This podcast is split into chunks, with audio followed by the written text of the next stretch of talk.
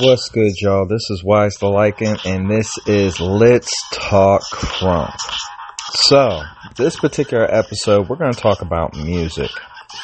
Now, when it comes to dancers and music, dancers constantly video and and listen to music of all types. And one of the biggest problems nowadays, especially in social media, is the fact that you got copywriting laws.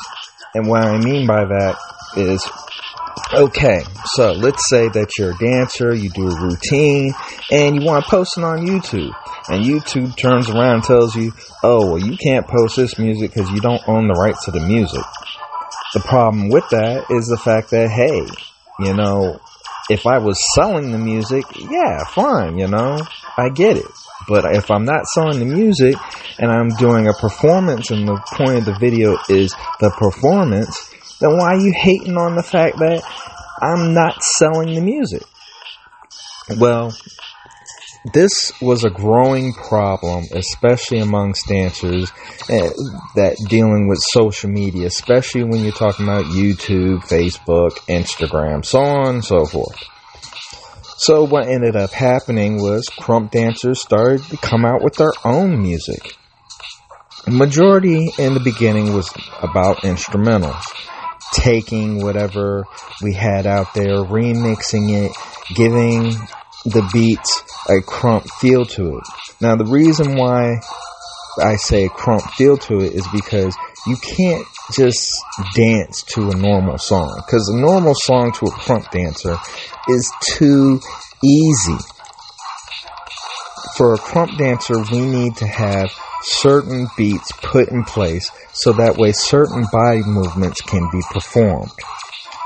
Now, when it comes to actual words and songs, when the cultural side of krump started to come into play, you had two types. You had almost religious type music on a hip hopish level, and you also had a underground element.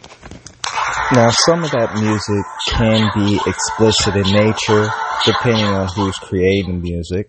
But the point is, A, you got music to dance to.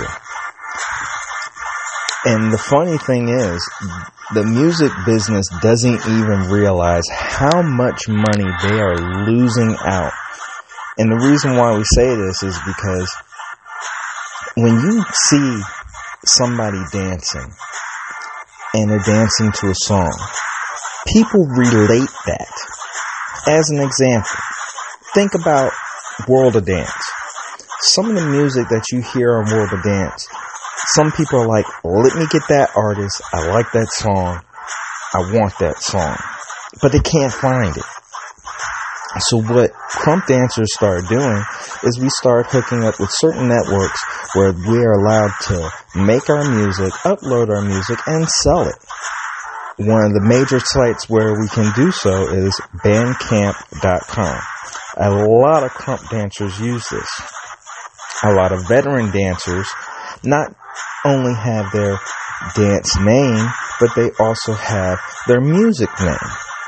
So if you actually go up on bandcamp.com, you can find choice music for selection that you can buy. Krump music is kind of funny because they tend to say that krump is where hip hop should have been.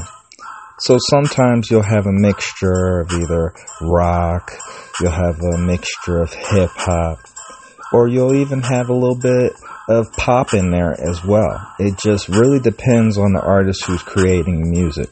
Which shout out to our international krumpers is because they've stepped up their game in the music world. And once again, definitely shout out to our, our American krumpers because uh, some of them have just been talented when it has come to producing their own music. Now, the last thing I want to mention about music, especially when it comes to krump, is people need to understand that dancers do not just dance on beat. Granted, certain moves are on the beat, but the majority of the krump dance style is in between the beat depending on how you manipulate, comprise, whatever you're doing, you have to have a pace to it. The reason why you have to have a pace to it is because of timing. If your timing is off, you could be rushing. People may not understand you. And one of the things that I've learned recently, coming off of Tight Eyez himself, is hey, if they can't see what you're doing, whether you're two feet or 20 feet away, you need to get the right music so that way you can present your dance in a proper manner. Alright, y'all. So that's it for this particular show talking about music.